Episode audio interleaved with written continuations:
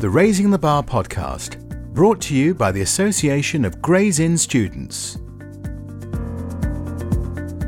Hello, everybody, and welcome to this podcast, which is being organised by the Education Department of Gray's Inn and the Association of Gray's Inn Students.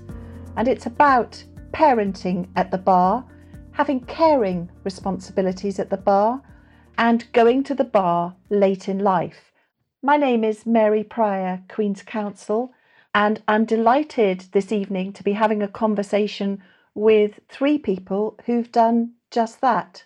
They are Georgina Barney, Meridoc McGinn, and Charlotte Bull. Before we come to them, you might wonder why it is that I'm here holding this session. Well, I fit at least two and probably three of those categories. I went to the bar in 1990, having spent six years working as a magistrate's court clerk.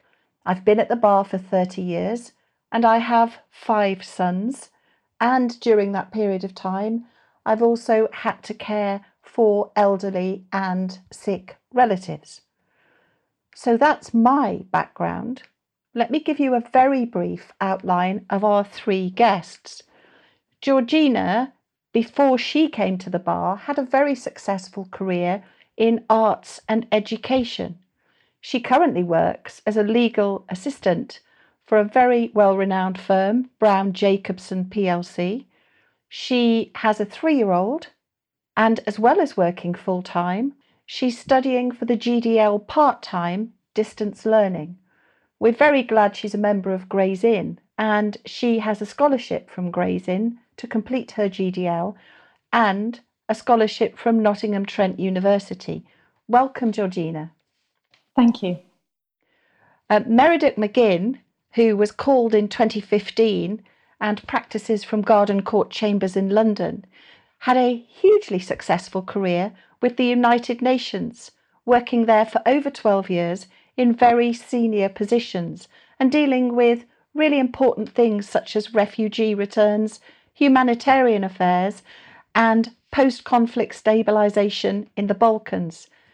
He's a criminal defence barrister and has a very busy practice, specifically dealing with vulnerable clients and youths, and a three and three quarters year old son. Welcome, Meridoc. And thank you, and get thank you for getting the three and three quarters right. it's very important, isn't it? it is to a three-year-old, yes. thank you. and Charlotte Bull was called in 2016. She works at Goldsmith Chambers in crime, civil, and regulatory law. She prosecutes and defends, and prior to coming to the bar, had a hugely successful practice in the charity sector she provided advice on criminal justice and civil law matters to veterans and to individuals with serious mental health conditions. Uh, we're really grateful to Charlotte for being here this evening because not only does she have a 21 months old son, but she has a four week old daughter. So many congratulations to you, Charlotte, and welcome. Thank you very much. Really pleased to be here. So, we've all had a first career, had a second career, and seemingly are able to manage it with families. And you will know that one of the reasons behind this podcast is because many people are considering a change of career to a career at the bar, but are also daunted by the prospect of doing so and daunted by the prospect of having children. And Charlotte, there's a theme, isn't there, that students say now and again, and they keep repeating it, which is how do you manage to have a career at the bar with children? How do you balance family and work life? What would you say to that? I'd say that it's a very good question. And to be honest, it's one that, um, obviously, with a very young family myself, I continue to grapple with. and some days are definitely more successful than others. But what I've found is that with the right support, uh, the right childcare, and I think a realistic approach to your practice, it is possible to balance the needs of a young family and a fledgling career at the bar. Um, it's just something that takes continual balance and reflection. Do you have to be quite firm sometimes with your clerk if they're trying to send you to somewhere which is simply not practical when you have a small family? Yes, you do. And I think that's one of the most important things if you are a barrister with a young family is being very clear with yourself and with your clerks about what you can and can't do. Clerks love you to be in court every day and to be able to fling you to various parts of the country. But really, what is important to a good clerk is to know what your practice needs are, what your expectations are, and for you to communicate those clearly with your clerk so that they know what you need and you can tell them, this is what I can do, this is what I can't do. And good clerks at good chambers are able to manage the practices of their barristers and to make sure that those things can all work together so that you can have the practice you want and the practice you need with family commitments, but also meet the needs of your children. And Meridoc, have you had to have a similar conversation with your clerks about where you practice and what sort of hours you can work?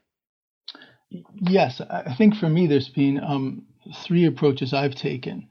Um, one of them is to sort of focus my practice a little bit. And I've asked to take on a lot of fraud cases because that's an area I'm interested in. And I also do a lot of um, drug cases. So there's so become a little bit of a specialization. And I think I have to, to be realistic about how much I can take on. So I think it's a combination of um, having a limited amount of time because I have a family and also the fact it's a second career. I mean, you know, I'm older, so I, I don't necessarily try to do, you know, the breadth of all casework. I think that's that's assisted, and the clerks have responded by sort of focusing my practice a bit. The other one is that um, it kind of goes both ways. So if I'm asking for flexibility from them, I also have to be flexible sometimes, and I might have to, you know, go to Ipswich for a case, which is a bit of a trek, but I mm-hmm. drive, so I don't mind doing it. So there's sort of that give and take.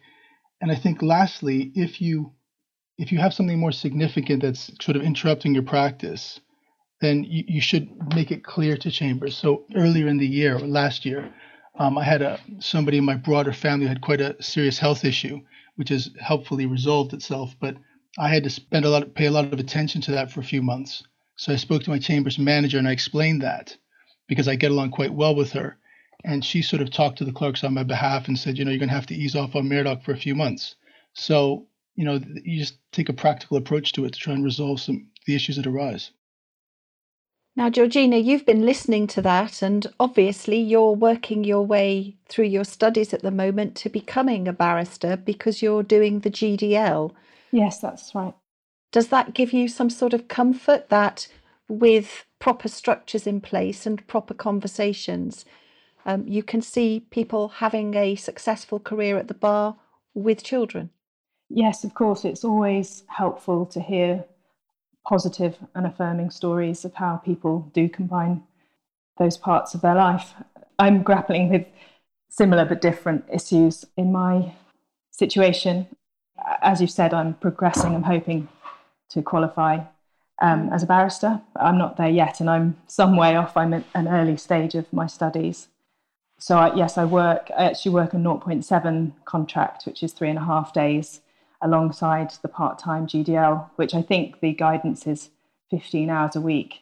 Mm. Um, so trying to squeeze that all in with also being a parent, and one of the struggles I've been thinking about is the question that's come up a lot when I've been attending various online open days when people are saying, you know, how do I improve my CV? And and you're told do mooting, do mini pupillages, and it's very very challenging to fit anything extra into my timetable at the moment.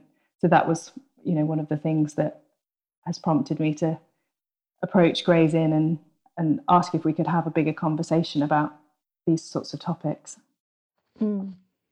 That's a really good point, actually, isn't it, Georgina? Because already you're working flat out, you have your job, you're doing a brand new course in law because your previous career was quite different.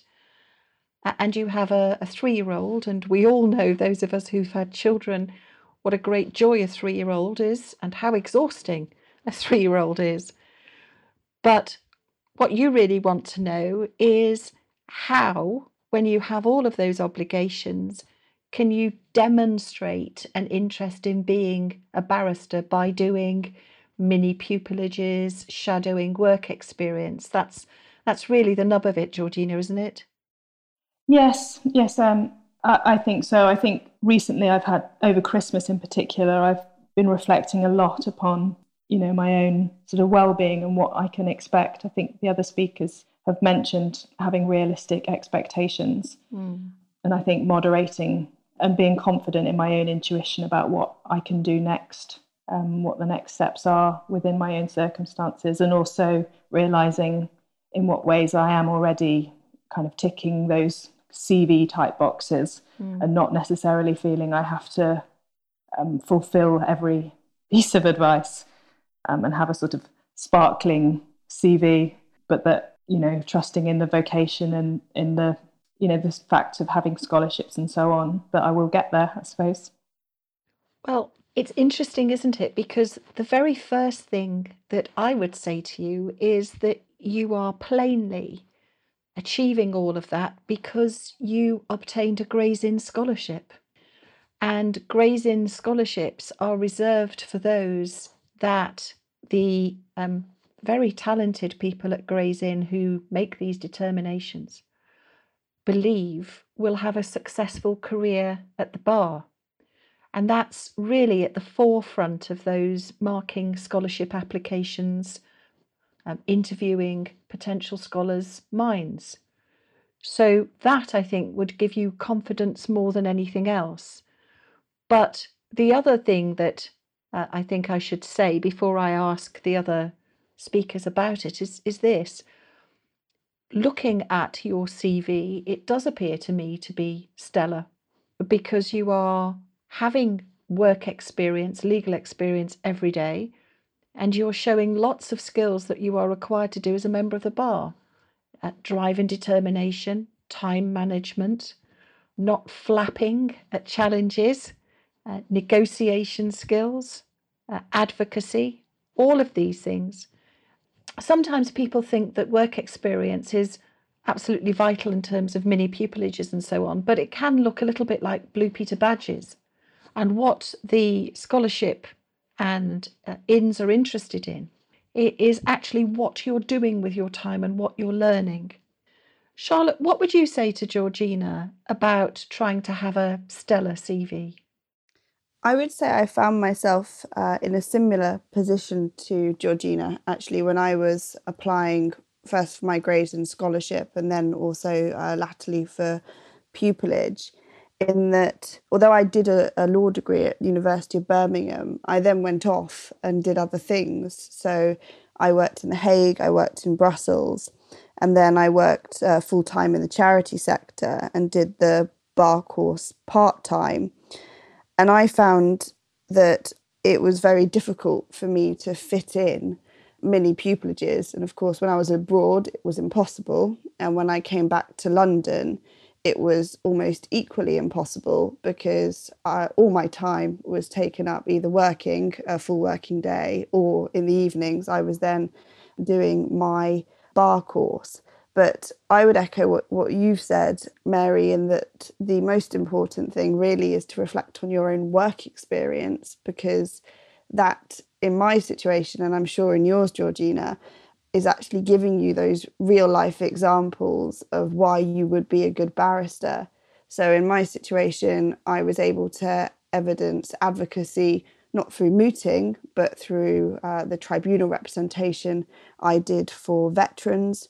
And I was able to demonstrate time management skills and people skills through the managerial role that I fulfilled at a mental health charity when I worked there. And I think that mini pupillages are important um, and they're, they're great if you can do uh, a few of them, but they're not the be all and end all. Uh, I do sit on the interview panel for uh, my chambers, and whilst we want to see that someone really understands what it is to be a barrister and has reflected and thought on what being a barrister uh, means, that doesn't have to come through a mini pupillage. It can come through other experiences. What I'd also say, and it's something we do in my chambers, is offer mini pupillages that aren't a full week. So that was one of the problems that I had was that if I was going to do a mini pupillage, I was going to need to take annual leave, which is obviously sacred, especially when you're working full time. Um, but ask the chambers actually, can I come in for a, two days or a day?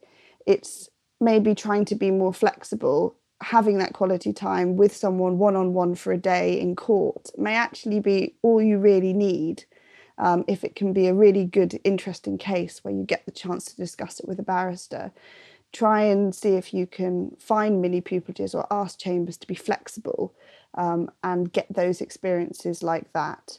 But I, would say that if you've got a scholarship um, from Gray's Inn, and I was lucky enough to receive one myself, that that is a is a really great marker of um, future success. I think that the scholarship committees generally know what they're looking for. And certainly they were able to look past the gaps, as I suppose they were in my CV, and see actually she has the, the skills um, and that they come from perhaps non traditional areas. And there's nothing wrong with that. And in fact, chambers such as my chambers uh, do look for those things alongside the more traditional, you know, five or six mini pupillages. That's a really great contribution, Charlotte. Thank you very much. Just thinking about going on to look for pupillage and the pressure that everyone feels about it, because we always hear, don't we, how very difficult it is to get pupillage. And lots of mature students, particularly those who are in their second career, wonder whether chambers will want them at all because they don't have so many years available to work. Was that something that you thought about, Meridoc? Yes, I mean, I, there's a lot of concerns I had when I was um, applying for pupillage, but in the end, that these are factors that you can't really control. So my sort of approach is, you know, I know it sounds a bit trite, but you know, do the best you can, focus on the strengths you have, and if you if there's a chambers that has that concern, you're not going to change their mind, but there'll be lots of other chambers that don't have that concern, or that will look at the other benefits you can bring by being you know someone older maybe and coming with more experience. So for example when it comes to advocacy and negotiation in my last job i did a lot of that. So it was sort of a background that i had and i also found that when i actually got pupillage in my second six i was doing quite well in court. And i think one of the reasons is because the environment didn't really intimidate me whereas i think for maybe younger counsel it was a bit it took them aback to be in front of a crown court judge and so forth. But I think one of the benefits I have of being a bit older and coming to the bar is I had a bit of perspective on that. So, you know, it swings and roundabouts. There were some chambers that, a couple that did say, you know, we, we're not as interested in you because we don't have time to develop you as counsel. But um, other chambers were interested in my previous experience. So I think it kind of goes both ways. And what do you think that you were most frightened about or most worried about when you were putting yourself forward for pupillage? What was that sort of thing that kept whispering in your head? Well, I mean, I had, the, I guess the broad and the specific. The broader one is I have a family. So realistically, I need to have a job. So there was sort of that aspect to it. It wasn't just me looking after myself. I have a mortgage to pay, I have a family to look after. So, or at that time I didn't, but I was soon to have. So there was that sort of broader concern. And I think that's a, a pressure that maybe you know people who are younger don't have because you have the you can afford a couple of years of maybe bartending or doing something that paralegaling that doesn't pay so well and hmm. specifically mm. and maybe this is a difficulty a bit specific to my situation i'd been abroad for 12 years and i resigned from the un at the beginning of 2013 and i came back and went right into um, the conversion program so i had a bit of a hard time adjusting to to life in the UK, to be frank. And I found it a bit.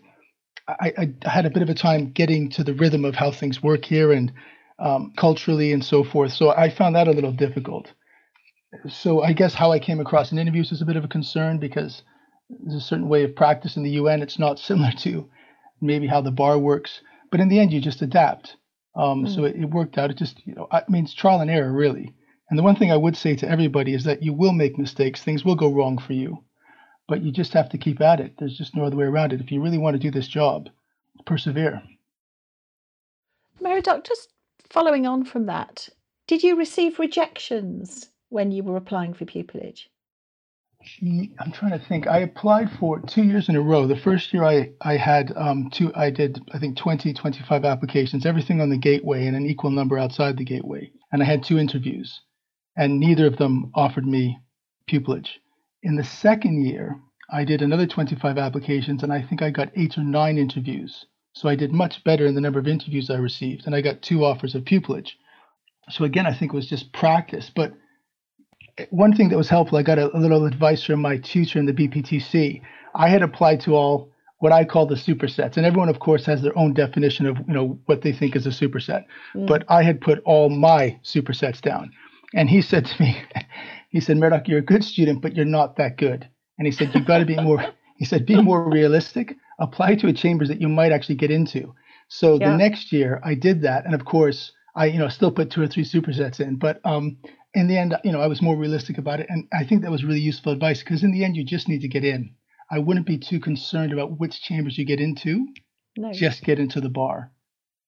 Well, when I applied to go to the bar itself, I think I wrote to almost every set that there was. It wasn't pupillage because I'd done sponsored pupillage, but no one would have me except for one very small set in Wolverhampton. Um, they gave me a chance, and here I am now, 30 years later, with a very successful career. So I, I yeah. agree with you, Meridoc. You, you only need one chance. Charlotte, what were you worried about when you were applying for pupillage? What was niggling away in your mind about your chances of success? I think my principal concern was the fact that I was coming later. So I was worried that the fact that I'd done a, a law degree but then basically sat on it for my whole 20s mm. would play against me and that I would look perhaps I remember someone telling me in feedback that my CV maybe look insufficiently committed to legal practice because I had done this law degree, done a master's, and then gone off and done different things. Mm. And that really worried me. The fact that I hadn't gone straight from, um, you know, the, the, the traditional path uh, was really going to count against me. And it didn't. So, Georgina, you've been listening there to Charlotte and to Meridoc explaining what their fears were when they applied for pupillage and, in fact, received offers of pupillage. Do you have similar fears and worries when it comes to your turn? I mean, everybody has, you know, their their issues, and everything can, you know, most things can be seen, as Meridoc said, as a positive or a negative, really. Mm. And I think it's really important to keep reminding yourself of why you're doing what you're doing and and of the positive things behind you, but obviously to keep sort of reflecting critically. I suppose, you know, it is just terrifyingly competitive out there. And whenever you attend any kind of careers advice, that's what you keep being reminded of. And whilst I feel confident in my experience and commitment and motivation you know as i've said i i won't i can't fit in mooting although i'm hoping to do some advocacy for uh, my firm at some point but i i just worry that because it's so competitive if people are kind of scanning through applications and you're not ticking those boxes uh, you know i want to be able to i feel confident that if i was sitting in front of somebody i might have a chance of demonstrating mm. those skills. But as you know, Charlotte was talking about the importance of, of talking to people, and, and and you just have to find the places that are forward thinking, where the doors are open, and I guess keep keep trying. Yeah, and Meridoc, how do you think you can find places that are forward thinking? What tips would you give to students listening about the sorts of chambers that would be welcoming and supportive of those with caring responsibilities, mature candidates, and those who come with a second career? I, I, I actually find that sort of difficult to answer because when I, I approached chambers, I didn't really consider whether they would look at me um, and my background as a benefit or a disbenefit. I just applied it to as many sets as I could. And it was a bit surprising. There was, I mean, I won't name them, but there was a couple of sets that have a very strong background in international law. And I thought my resume would really appeal to them. And um, neither of them were interested. And in fact, I wrote to both of them. And the only two chambers I wrote to the heads of chambers, and I said, "Why have I not, you know, been interviewed and so forth?" And they both cases they said it was your academics just weren't strong enough. So mm. in that case, I found that I had thought my international work would have uh, could have made up for it, but it, it didn't. So you just have to kind of try and test it and see how it works. I mean, it's also odd about what they look for. There's one, what I would call definitely a superset that I had applied to. It's one of the two that I'd written to and said, you know, why wasn't I gave an interview? But I found out that the same year that I was not interviewed, they interviewed and then gave pupillage to a young man who was a martial arts champion. And uh, I heard I went to a talk by him actually at the inn, and uh, he was, you know, some well-known martial arts expert and had trained in in the Far East, uh, um, East Asia for a few years. And he said that this was something they, they took into consideration and helped him. And I thought, well, there's not much I can do about that. I'm not a martial arts champ, but I have spent 12 years in conflict zones, you know, negotiating with military leaders. So in the end, all you can do is say, look, it, I just didn't have what they wanted. I mean, I, I know it sounds like I'm not providing much assistance, but it's really, to me, you've got to test it. You've just got to try it and test it. Sometimes it won't work. You're just going to have to kind of pack your bag and go to the next place. And it's a lot of it does take time, but you will get there in the end because there are enough. There's enough chambers out there, and, and somewhere you'll find that you fit. And someone, as you said with Wolverhampton, someone will give you a chance. And once you're in, then it's to you to make your career and develop your practice. So it's really kind of the practical steps. If I could just add that the one thing I would suggest, and I know that Georgina's mentioned about advocacy and mooting, if you want to work in crime, if that's your interest, I would suggest that those are the two things you do focus on mooting and mini pupillages. And I wouldn't say a, lot of mini pupillages, really, four or five is enough. That's the maximum. But with mooting, I did a lot of mooting. And I wasn't always successful, especially not at the beginning. But I, I found that was really useful when I went to apply for positions as opposed to maybe other things that people had used in their CV. Crime, crime sets are more interested in, in that mooting experience. And it's not a question of you winning, it's just taking part. So that's something I would, if you have a limited amount of time, that's something I would focus on. That's really helpful, Meridoc. And actually, Georgina, one of the benefits, it's very strange to see um, the national pandemic as having any benefits, but one of the benefits of the national pandemic is that there are far more things now online that can be done in the evenings after the children are in bed. And lots and lots of chambers and groups of students are organising mooting experiences for those who wouldn't be able to have them otherwise because of the pandemic, because it's very difficult to get into a Crown Court now. So, one of the things that I would recommend to anyone who's interested in a career in any area of law which requires oral advocacy, so speaking up in court, would be to get onto something like LinkedIn or Twitter and to find these online moots that universities, chambers, and groups of students are doing and just take part in those. They don't require a lot of preparation. It might take 45 minutes to an hour one evening for you to do and they usually start somewhere around 8:30 because the barristers who are judging them people like me have their own things that they need to do before they can sit down and and take part in these events so that's a, a really useful way of uh, of getting some mooting experience in. But these are really difficult times, aren't they, for all students, particularly when you don't even get the face to face learning or the experience of mixing with other students. How do you keep yourself motivated, Georgina? How do you just keep going when things are, are, are so difficult at the moment for students?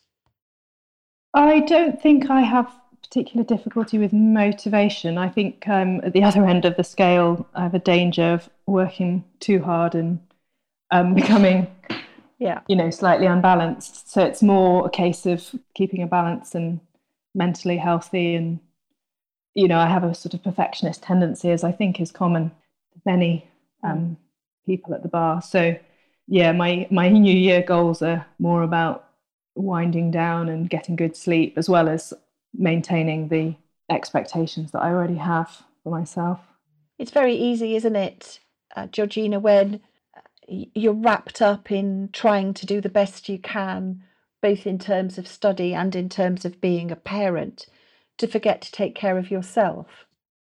Yeah, and I think that this is one of the really positive parts of parenting that it does remind you of you know the important things of life and give you perspective and mean you have to you know stop put your close down your computer and play with a three year old at their level. It's incredibly refreshing and an, an important part of of my life at the moment.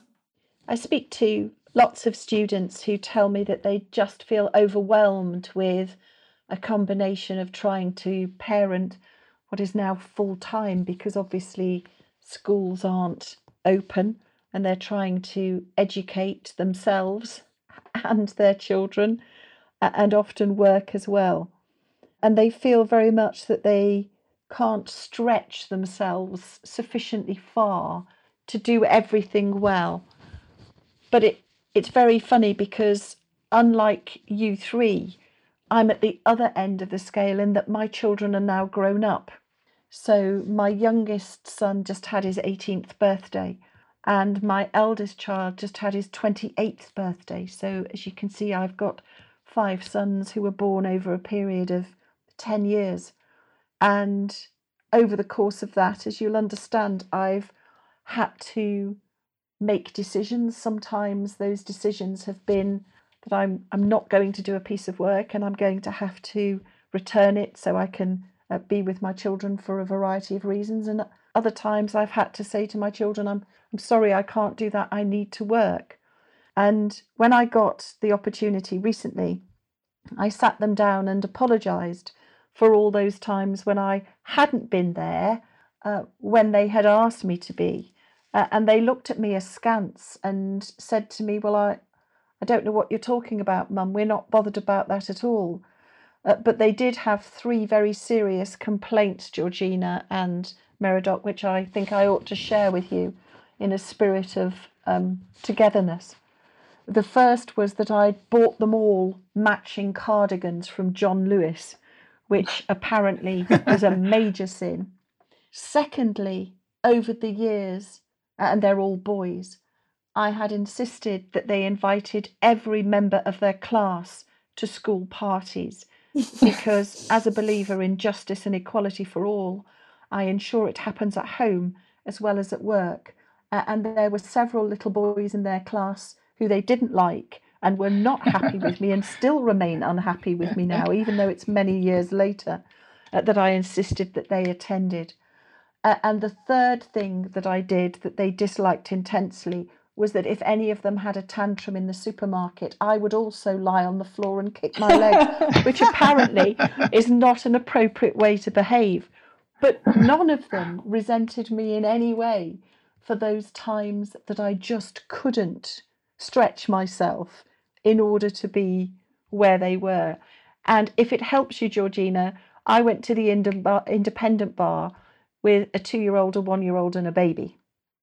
So uh, you will see um, already that the demands on time can be incredible. But parents have all the skills, it seems to me, to be members of the bar because we are incredible at time management and yeah. negotiation. Yeah, negotiation, yes. and storytelling. Charlotte, do you think that perhaps instead of seeing a mature age and the fact that you have children as an obstacle to progression, we should perhaps look at it as, in fact, a great benefit to progression. It's an opportunity rather than an obstacle. What do you think? Yes, I, I think that's definitely true. Um, certainly in the areas that I practice in, uh, crime, and then latterly I've been doing more family law.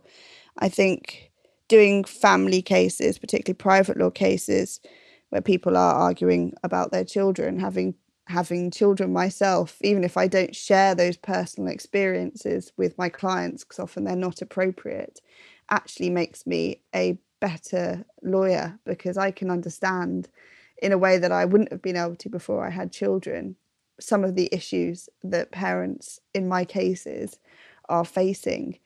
And I think we as parents have very good skills in time management and as you've said and also in our maybe our ability to empathize with other parents who are clients and that we can really use those skills to practice and to be um, to be better barristers i do definitely think that there is something in that and Meridoc, what do you think I, I would like to say it, it is a benefit. I mean, obviously, the most important thing in my life is you know my family. Yes. But I, I don't think, and I, I, I you know, be, to be frank, that the bar is fully appreciative um, as much as it should be of, of people with families. I, I do think it is difficult. I'm not saying you can't be successful. I mean, you're obviously an example of it. Um, you know, very successful, successful career and, and five five children, but it, it is an effort. I don't know that the bar recognizes it as much as it ought to. And I, I'm not sure how to. I mean, in my case, the one time I had to take some time out this year, I went to, as I said, my, my practice manager, and I said, I, you know, I'm going to have to ease off on my cases for about six months. And they were Chambers was able to accommodate me in that regard, which I was really appreciative of. But no, I, it, it's it's really time management. It's a lot you have to do. Um, I, I suppose having children keeps you balanced. I mean, I find working as a criminal barrister, the, the, the, good thing is that it's never boring. It's always interesting and it's mm. always a challenge. But the downside, which I didn't expect, is I find it a bit depressing. You're dealing with a lot of people in difficult circumstances, and day after day, I find that does have a little bit of an effect on me. So having a family is sort of a joyous side to everything. So I get to go to the park with my son and sort of put the case out of my mind. Mm. Um, so I, that's a real benefit. I, but then, of course, I try to kind of leave work behind and not bring it bring it home. So um, it's really important, isn't it, to have that divide so that when you're working, you focus on your work, and when you're with your children, you focus on being a, a mum or a dad or a playmate sometimes, as you have to be in COVID times. It's just ensuring that you're in the moment a lot of the time, isn't it? Mm. Yes. Which is hard. Georgina, what do you think we could do as a profession to be more welcoming to parents, those with caring responsibilities, and those coming to the bar slightly later in life? How could we make you feel more welcome? I think that having positive role models and seeing people managing parenting responsibilities is really important. But one of the things um, so I work for a team of in-house barristers at Browne Jacobson, and one of the things I really appreciate is that the um, head of the team is a parent, and she works four days a week, and you know, and progresses, and is you know a partner, and that's really affirming to see people succeeding whilst having flexible um, work patterns. Mm. One of the things that I have at the back of my mind, but feels like it would be a very daring question is if I ever, and hopefully I will, have pupillage interviews, you know, would it ever be possible to do one four days a week, you know, have some flexibility? You know, I'd like to be able to, you know, my child will be at, at school around that time, and I'd like to be able to sometimes be able to take her to school. So, you know, witnessing people already doing it and having opportunities to have some sort of flexibility in your your working life, that would be the dream, really. And also, I think it's uh, important for us to just remember and to point out to students here that being a barrister doesn't necessarily mean being a self employed member of the bar in a set of chambers. There are all types of uh, careers as a barrister that you can do. You can work for the government legal service, the Crown Prosecution Service, for local councils, for firms of solicitors, such as the one that you work for, Georgina. And all of those things, all of those employed roles, can also promote a great deal of flexibility. But I think the point you made there, which is a really important point, is one of visibility. Being able to see people who have been mature students, who've had caring or parental responsibilities, and who've made a successful career. It is quite a great benefit for someone who's starting off, isn't it? Yes, absolutely. It's very important. Could, could I just add to that as well? Because I think it's really important and it's something I didn't realise before I became a barrister was that you can be at the self employed bar in chambers and still do secondments to places like the CPS or the Serious Fraud Office. So I had my son um, in April 2019, went back to work about six months later, and I worked three days a week at the Serious Fraud Office and knowing that I wanted another child, I basically have done that with some casework as well um, from then until I went till my daughter was born this December. So it's really worth people knowing that you can kind of you, you can't become employed, you still remain self-employed, but you can still do secondments that allow maybe a more nine to five but still allow you to work and still allow you to get relevant experience. And I think that's something that people should know that they have the option to do. It's a really great point, Charlotte. And it's vital, isn't it, that we keep at the bar our young mothers and fathers who may, for those few years where parenting is so intense, find it extremely difficult uh, to manage a full time practice one of the mm. other things that certainly a, a number of the parents in the chambers that I'm fortunate enough to be a member of do is they don't work in the summer and they don't work in the school holidays. So it's perfectly possible as a member of the independent bar to block out those periods of time in your diary. And people do it every year for as many years as they want to spend the summer with their children and that's something I think for, for people to look forward to a, a great deal. The other thing I suppose we could do uh, to encourage wider representation at the bar is to just make sure that we're not overburdened over the course of an evening with work that's given to us for the following day, isn't it? Yeah. that's particularly difficult in your first few years because often the things you get are at the last minute. Um, Meridoc, did you find that you got lots of last minute returns when you first started? Yes, I did. And I have an interesting story about that, actually. I, should say that I was at four chambers. I did my pupillage at one chambers, and as soon as I was signed off, I left the next day. um, I won't say which chambers, but I didn't really uh, take to it. I then went to another chambers on a third six, and I really liked that chambers. And after a year, they, they didn't take me on. I then went to a third chambers. I didn't really fit. After five months, I left. And then I finally went to Garden Court, uh, and they took me on after six months. But the, the, what was interesting to me was that the second chambers that I was at for a year when I did my first third six, and I was really interested. I it's one of the hardest I've ever worked. The clerks completely overloaded me with work. I would do you know, I was at one point I was doing two magistrates court trials at the same time in Highbury, and I was actually literally going from one court to the next. It was ridiculous, um, and I would do you know five six matters a day. And at the end of it, the clerk said, "Well, you are our first choice. You know, we're recommending you to the committee to be taken on," and I wasn't. And what I noticed is that the other person who was taken on, and only one person was, um, he didn't work as hard as I did, but he made sure that what he did was recognized. Mm. And people that's more senior in chambers he developed relations with and everything else. So I mm. realized that working hard isn't always the answer. No. So it's working it's smart, isn't it? Yes. And I want it's better to do a little bit less cases. Sometimes you have to draw the line with the clerks, but make sure you do it well and you mm. get credit for what you've done.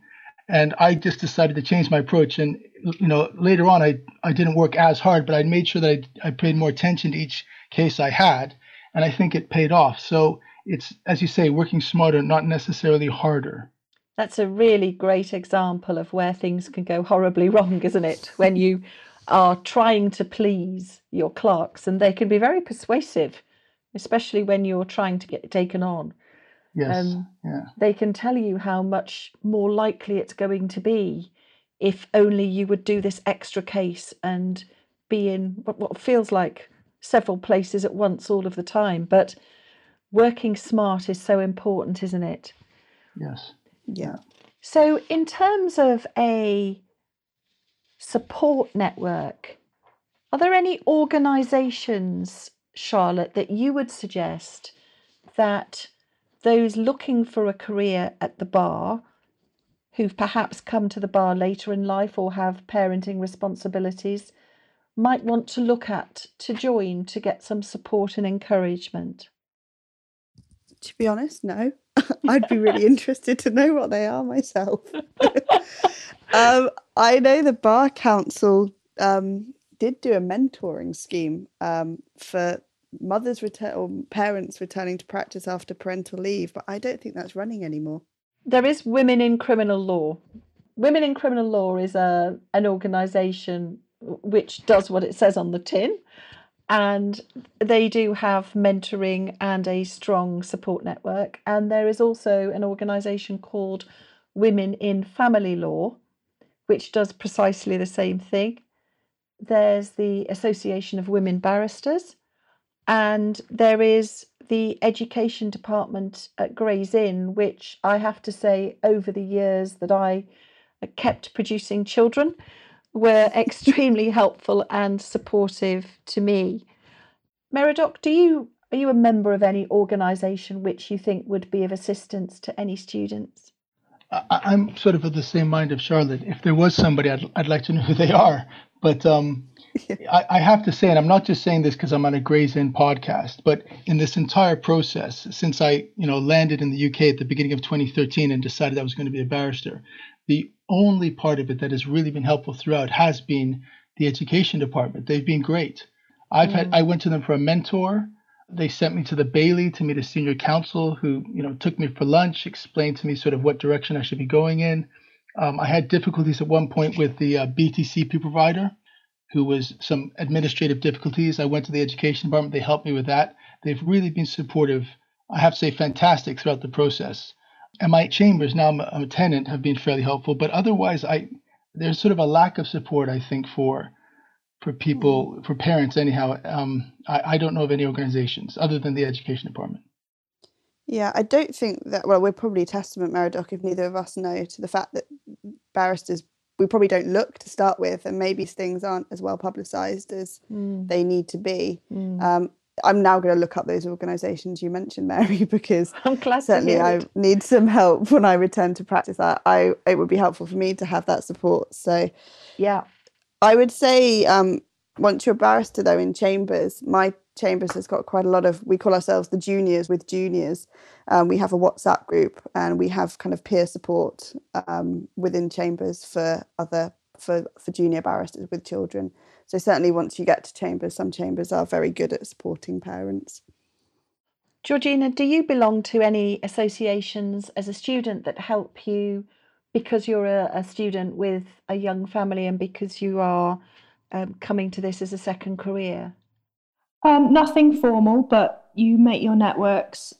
The distance learning GDL group at Nottingham Trent University is actually really good. Lots mm. of parents, and we have a WhatsApp group, and we've you know been messing, messaging each other about you know our situations with the current lockdown and so on so that's important and my team at browne jacobson you know people have children and are generally supportive but you know they're not formal institutions as such no oh i also did attend a, um, a talk by a group called themis i think it's relatively small but they they ha- held a similar talk about they called it pandemic parenting um, so that's T H E M I S, which was useful to me. That's an interesting course. Well, it, it's very interesting, isn't it? Because I only really know about the organisations for, for women, mostly because I'm either a member of them or, or running some part of them. But there's a real need, I think, isn't there, for just a place that people can go to to get information, support, and reassurance when they are going as a mature student, firstly, and then separately when they are uh, going to the bar uh, with a, a young family or they have a young family at the bar. I know from um, the fact that we all have the great benefit of being members of Gray's Inn, which I always think is the, is the equivalent, or it's always felt to me like a family, that we can always go there for help. But lots of students, of course, haven't joined an inn by the time that they are uh, looking for pupillage. It isn't something that they've considered unless they've obtained scholarships. But I feel quite inspired by the conversation this evening to see whether we and others such as us can do something uh, to help the students of the future, hopefully to make it a little bit easier of a journey than the one we've had. I'd like you all, if you would, before we leave this evening, to just give the students listening to this podcast one or two lines of advice or one or two bits of encouragement, if you can, about just carrying on, even despite all these difficult times. And that it's okay to be a mature student and it's okay to be a parent and you can make it. Meridoc, what would you say? I mean, just everything that you said, you, you, know, it is okay to be a mature student and a parent and, and, and somebody with a disability. If, if that's, I know there's some people who come to the bar with both evident and non-evident disabilities, and whatever it might be, um, you have a place in the bar. And in fact, I think it's important to remind everybody that you have a right to be counsel. You are representing society, and the bar should be representative of the society that they're representing. So I think it's really important that people keep that in mind. Um, it shouldn't any longer be an elitist sort of profession, and I think you have to work to dismantle that.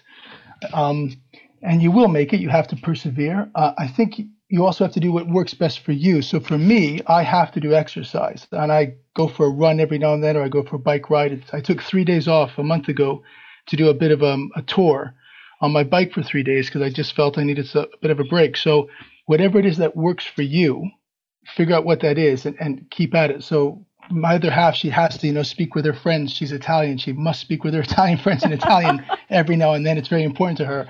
Um, and for me, I have to do sports. So I would suggest whatever it is that keeps you on track, don't let that go. So I met a couple of people who used to do very active in sports, and I noticed that they don't do that anymore. And I, I don't think that's healthy. I think you must keep out keep some time for yourself.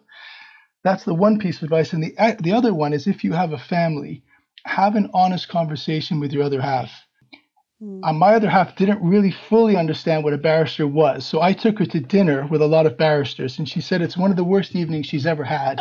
But, she,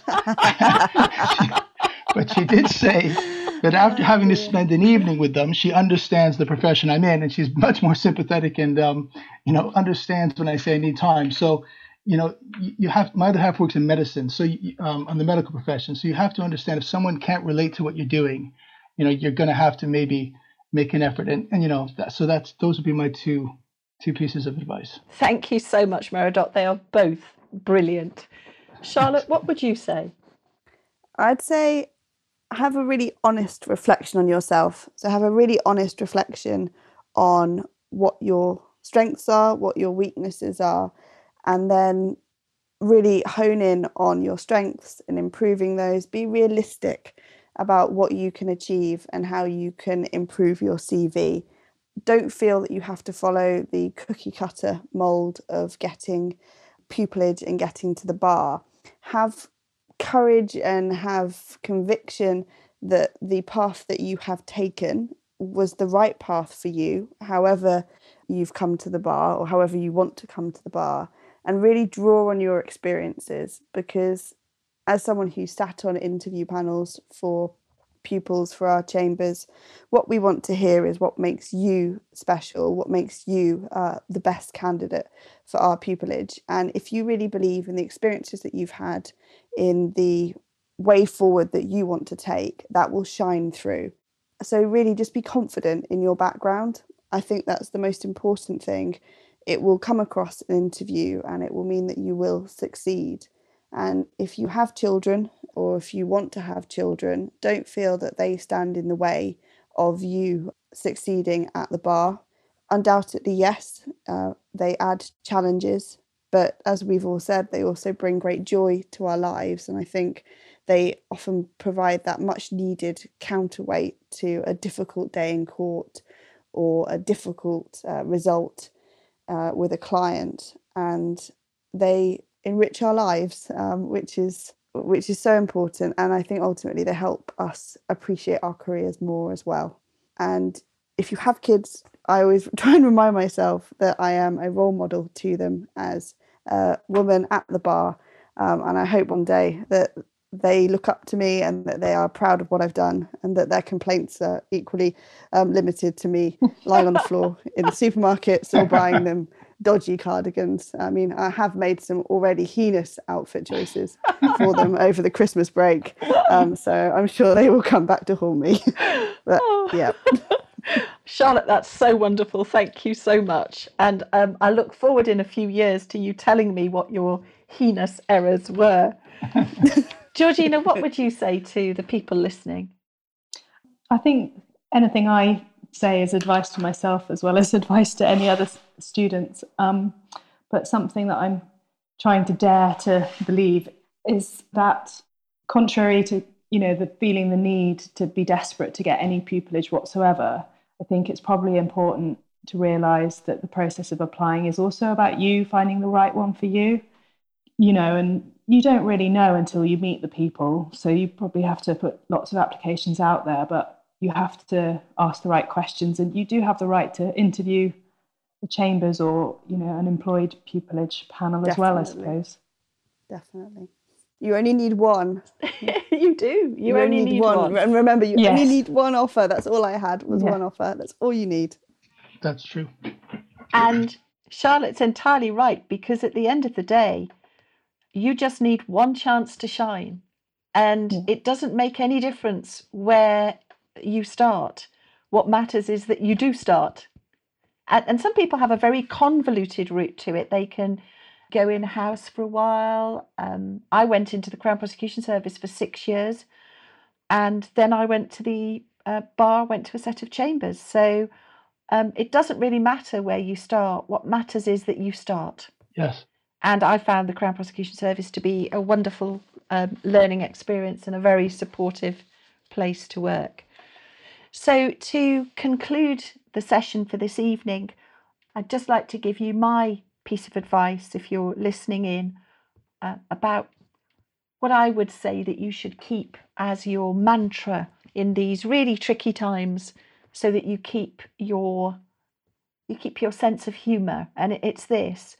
You might see photographs of beautiful women with flowing locks of hair, immaculately dressed, um, holding onto the arms of immaculately dressed and immaculately behaved children who are what you might describe as power people right at the top of their game.